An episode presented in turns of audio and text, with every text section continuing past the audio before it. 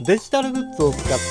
日常を便利で快適に過ごせるように何か一つでもプラスになる情報をお届けしたい。そんな思いでシステムエンジニアが IT 講師として日本全国を駆け巡っているデジタル教室です。コロナの第7波は重症化リスクが低いと軽く思われているので一時期と比べて多くの人に緊迫感が感じられなくなりました。緊急事態宣言など行動制限がないので、どうしても行動に隙ができてしまいます。ですが、この第7波では、1日あたりの死者数が1ヶ月で7倍にも増えてるのを知ってますか？ほぼ連日200人台で、年明け以降の第6波に迫る勢いなんですよ。このまま行くと、もしかすると第6波を超える可能性だってあるんです。オミクロン株は重症化リスクの低さが指摘されているんですけれども、死亡者の割合は季節性インフルエンザを上回っているので、過小評価してはいけません。感染者数が急増したことによって、病床使用率も高くなり、病院の受け入れ拒否も相次いでいます。このままでは、熱中症や事故、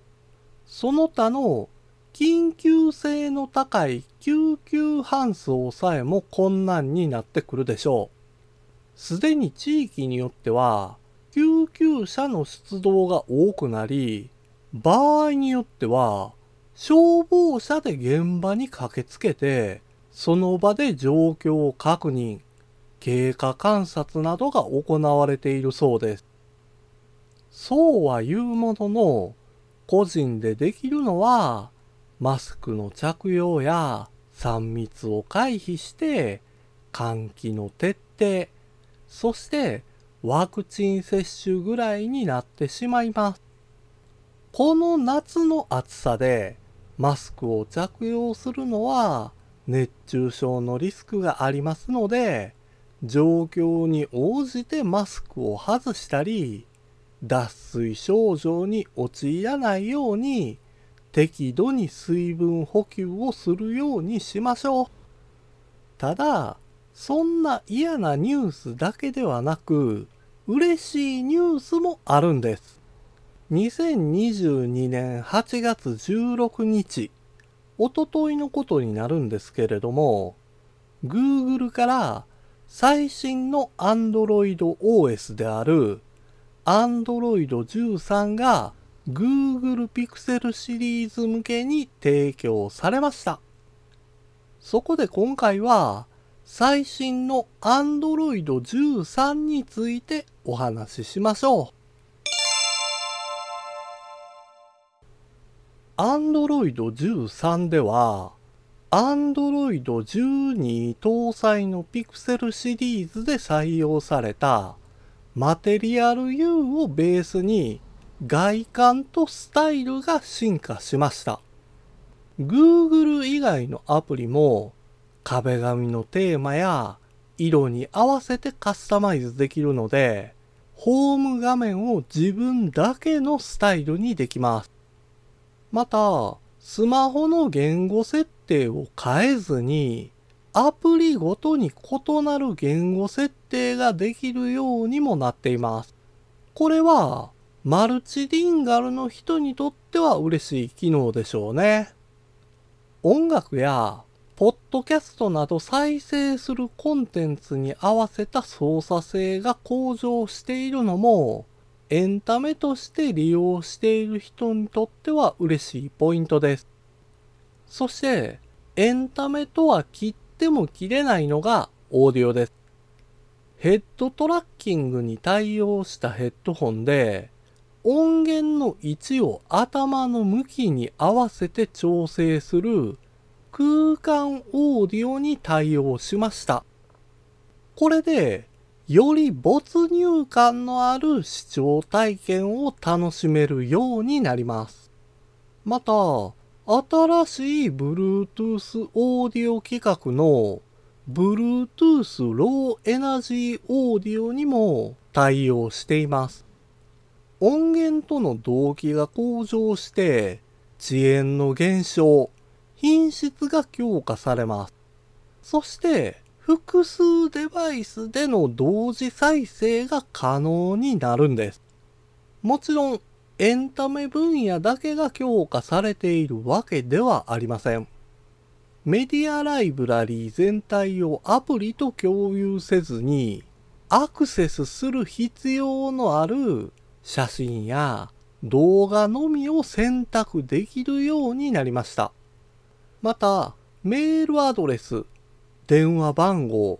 ログイン資格などの情報をコピーすると、短時間でクリップボードの履歴を自動的に消去するようにもなりました。これは手間がかかって不便に感じられるかもしれないんですけれども、プライバシーが強化されるというのは嬉しいですよね。そして通知の管理も強化されています。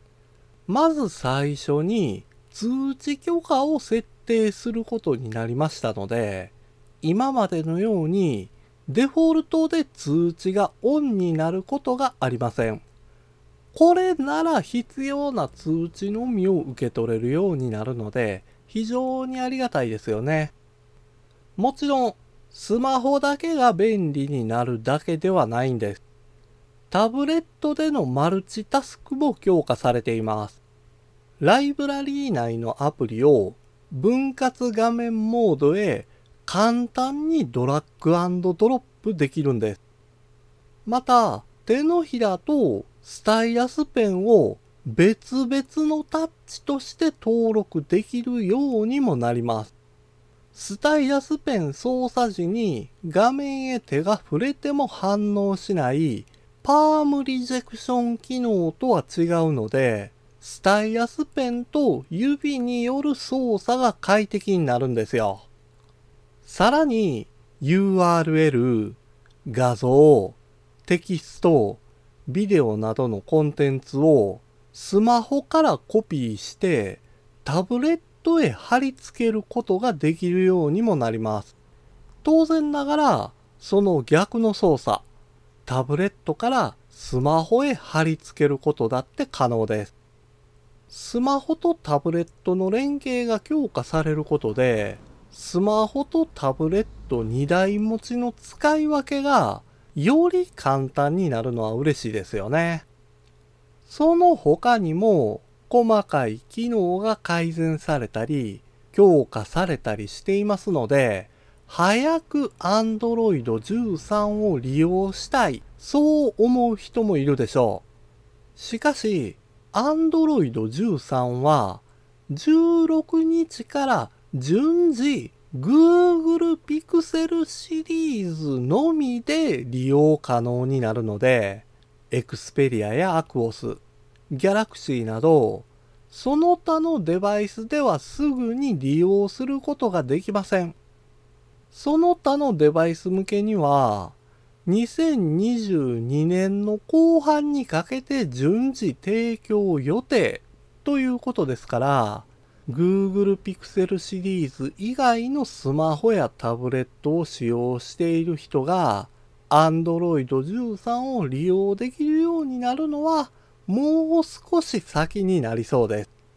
ただ、その頃には Android 13に潜む不具合などが解消されて、さらにブラッシュアップされた形で提供されるでしょうから、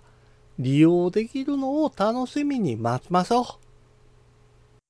デジタル教室では毎週木曜日のお昼12時に聞いていただけるようにポッドキャストを配信しています。また、アプリやパソコンの使い方などの情報をウェブサイトや YouTube でも発信しています。そして、現代社会を楽しく豊かになる考え方や行動に関する情報もポッドキャストで配信していますので概要欄からアクセスしてください。